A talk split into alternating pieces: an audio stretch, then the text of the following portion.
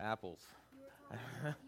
so the lady at work, I'm sitting there and I see something, put that can down. Oh, it's bad tonight, guys.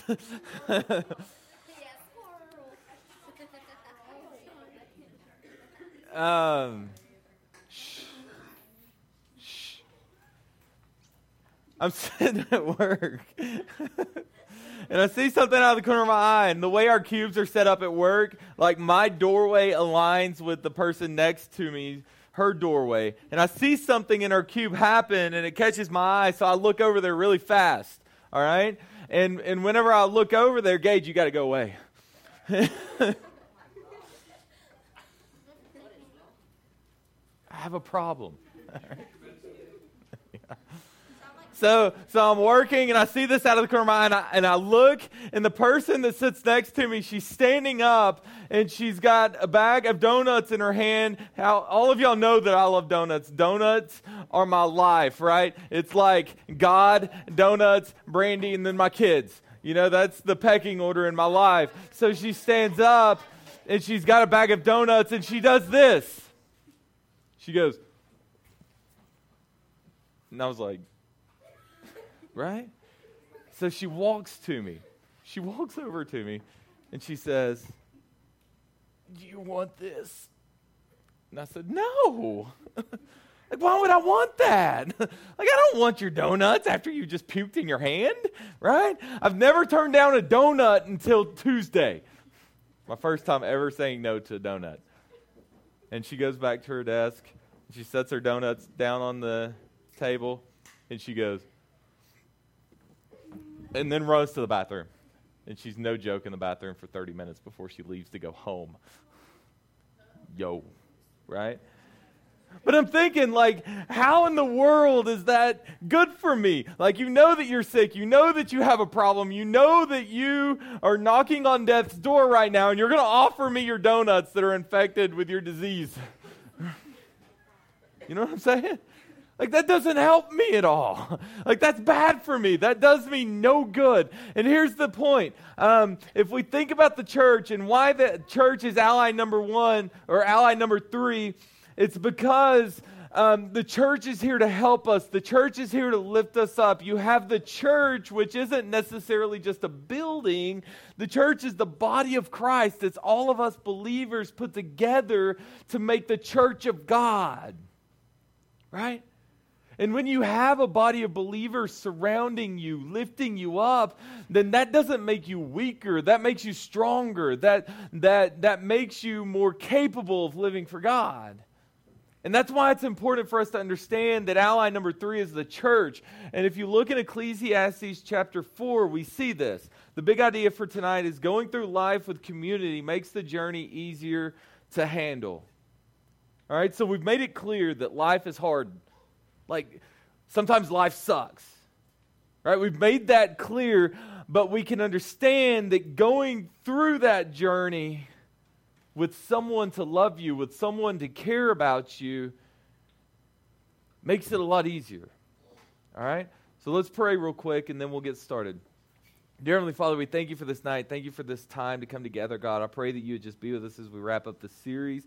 God, I pray that you would just uh, pierce our hearts with your word and, and that you would just minister to us tonight. And it's in your name we pray. Amen.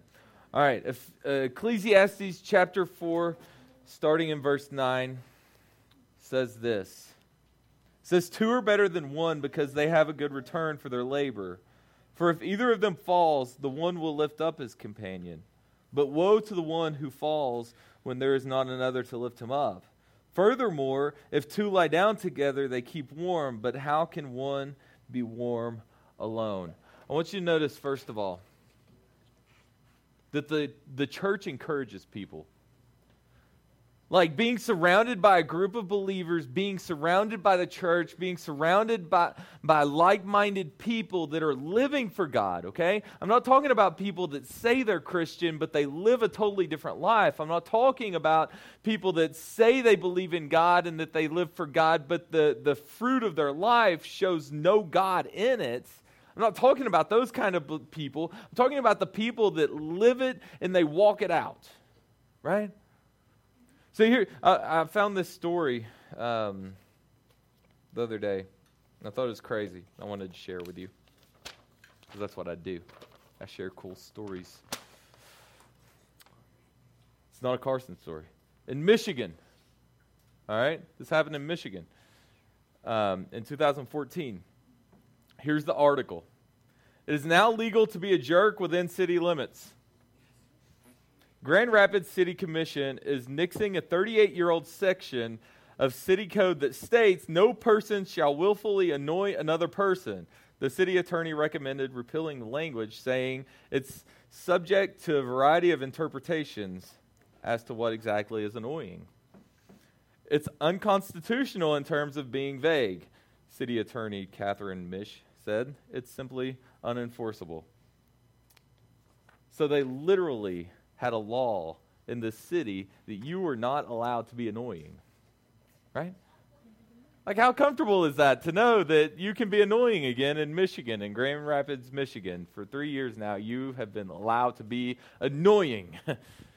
right? Like sometimes, sometimes people are just annoying. Sometimes people just look at things and look for things to pick at you about. And a lot of times, if we're honest, people pick at things that Christians believe. Like you can see it if you look on Facebook, you see memes about Christians. Right? You see it if you look at certain ideas about. Um, I was listening to the radio the other day on ESPN um, radio, and one of the guys in the area on the area show is uh, kind of a known Christian. Everybody knows that he's a Christian, and they were talking about drinking, and he said, "How big? How how high is my dork meter right now?" See, that's the idea. That's the perception. If you're a Christian, you're a dork. If you're a Christian, you're not cool. If you're a Christian, you're no fun. If you're a Christian, you're lame. Right? Like that's the idea that, that a lot of people believe, and and and that can be really annoying to us, and it causes us not to want to live out our faith, right? We live in a weird world. Right? You see, but here's the thing if you grow up in a church of believers, if you surround yourself with godly people, then those people are going to encourage you instead of pick on you. So, for every 10 people messing with you, the encouragement that comes from that brother or sister in Christ is 20 times stronger.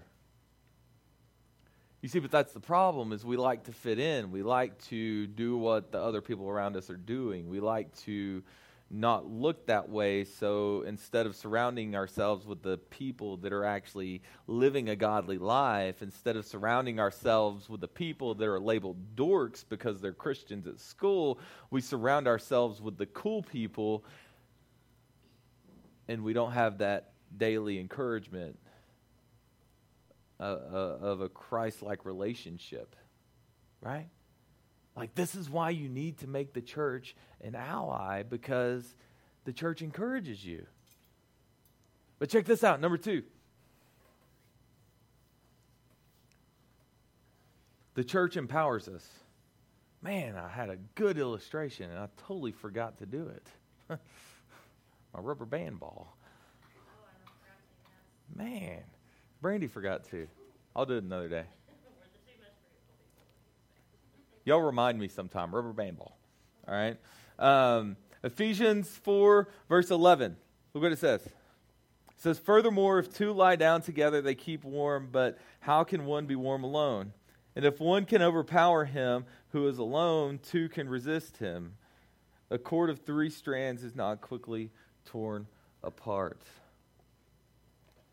So here's the thing if we let rivalry, if we let jealousy, if we let um, selfishness like come between us, then we're not as strong, right? And you see that every day in youth group. Maybe we're jealous because someone sings better than us. Maybe we're jealous because someone's dating this person. Maybe we're jealous because someone got um, this score on the ACT. Maybe we're jealous because someone wears a certain kind of clothes that, that I can't afford. And, and maybe we're being selfish about the way that we act towards people and the friends that we have and the way we treat people. And that tears apart our youth group. And Pastor Rocky has said this in the seven years that I've served with him at both churches. I hear him continually say this You're only as strong as your weakest link in talking about leadership. But it's so true because what can happen is if we have a weak link in our youth group, if we have a weak um, link where selfishness is, is uh, destroying that link, then that allows Satan in through that link. And then what Satan does is he takes a really good thing and he destroys that thing. He starts causing bitterness between each other. He starts causing anger between each other. He starts causing miscommunication between each other. All because we're being selfish and we're being prideful and we're being jealous and, and hateful, right? You see, when we bind ourselves together around the person of Jesus, we are a much stronger force. When we stop allowing boys and girls to affect our walk with Christ, instead, we lean and depend on God and godly people, right? So we become stronger when we surround ourselves with the church. We become encouraged. We become empowered. We are much stronger and much more likely to resist Satan and sense temptation. Listen, sometimes sense temptation is hard, right? Like sometimes it's hard not to look at someone of the opposite sex that, that looks good and, and think bad things. Listen, we're in the mall all the time, and I see Brandy look at these guys, and I know what's going through her mind, but I forgive her. Where do you do that then?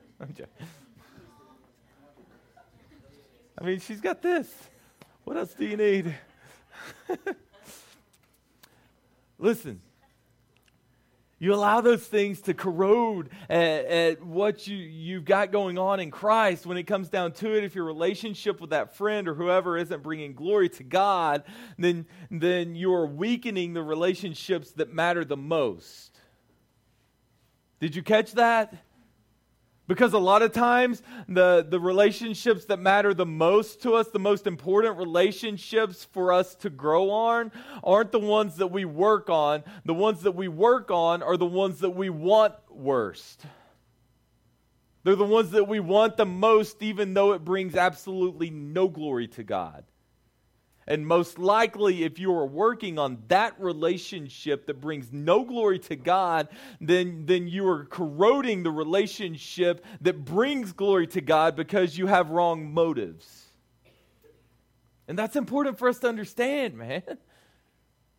Listen, I learned that lesson uh, probably about 10 years late. See, but here's the cool thing for you is you have a group of people, a, a group of individuals that's kind of lived that and youth leaders, and we're here preaching this to you and we're here teaching this to you so that you can work on the relationships that matter most right now because you're going to need those relationships later on in life. Right?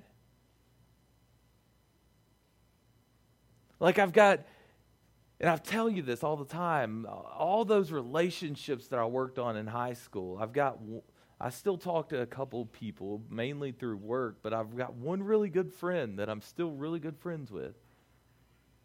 And thankfully, that was a godly relationship because, you know, even though we don't get to talk that much now, you know, my friend Trey, I, I feel like I could go to Trey this minute, even though we haven't, you know, we haven't seen each other in a while, we're busy and stuff, but I could go to him and say, Trey, I need this, and he'd, he'd have my back. See, but most friends aren't true friends like that. See, I've learned this lesson later. Like I've got Jed, right? Like I know that I can go to Jed and say, Jed, man, I'm I'm in a sticky situation. Can you help me out? And Jed's gonna get my back. Right? I know that Ken's got my back. I know that Pastor Rocky's got my back. See what the, the, the difference is I've, I've now surrounded myself with godly men whose relationships matter more than drinking alcohol, than treating girls a certain way, than saying certain words to sound cool. Right? You see, they empower us, they lift us up. But then the last point um, the church holds us accountable. And this one's most important. And you see this in um, Hebrews 10 24 and 25. Listen to this. It says, and let us consider how to stimulate one another to love and good deeds, not forsaking our own assembling together, as is the habit of some, but encouraging one another, and all the more as you see the day drawing near. But I love the start of that. It says, and let us consider how to stimulate one another to love. He's saying, hey, listen, um, Chris, I need you to find a way to, to encourage Jed to be a more godly man. And at the same time, God's saying, Hey, Jed, I need you to find a way to encourage Chris to be more godly than you. And then when Jed does that, God says, Chris, I need you to go back to Jed and I need you to make him more godly than you. Right? And we keep building on each other and we keep growing with each other and we keep um, bonding together in Christ. And all of a sudden, we are very strong, we're very mature because we've built a relationship on God instead of materialistic things. Listen, stop acting pregnant. That's weird.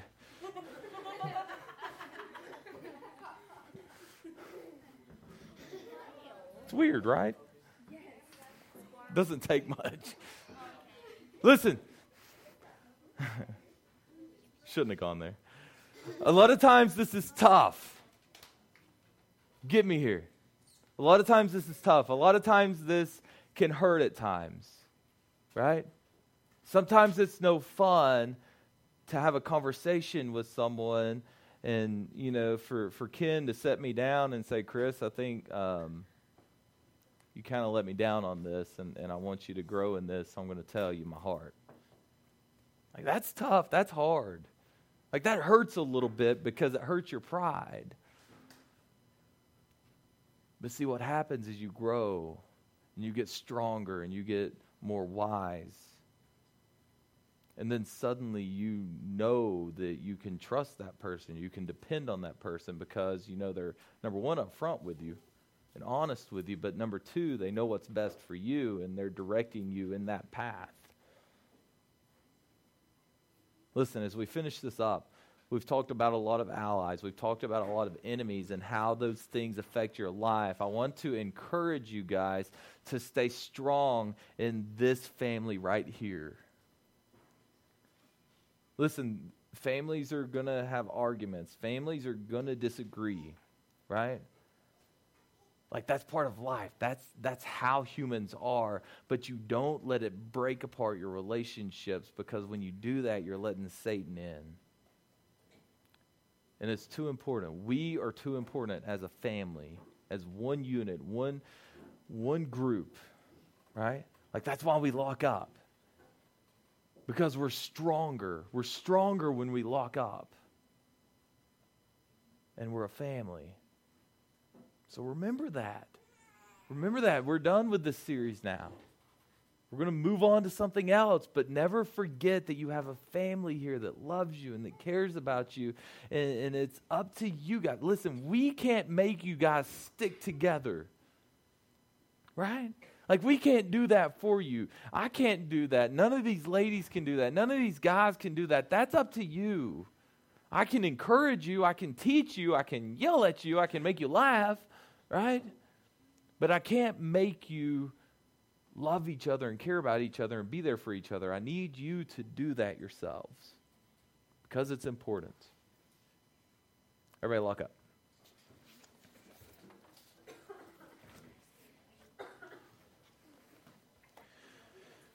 Dear Heavenly Father, God, we come to you once again. Thank you for uh, your word tonight, God. Um, thank you for the church. God, thank you for making an avenue for us to be able to come together with like minded believers and, and grow closer to you as we grow closer to each other. And, and God, we, we can't say thank you enough. I don't know how it would be. I don't know how I would have any strength if it wasn't for the godly men in my life that, that encourage me and, and empower me and uh, hold me accountable, God. And Lord, I pray that these students would find that in their relationships here. I pray that their relationships within this core group would be stronger than ever, God. And Lord, that you would help us as leaders to direct them in that path. And Lord, I pray you'd be with us as we go our separate ways. Keep us safe and bring us back on Sunday morning. It's in your name we pray. Amen.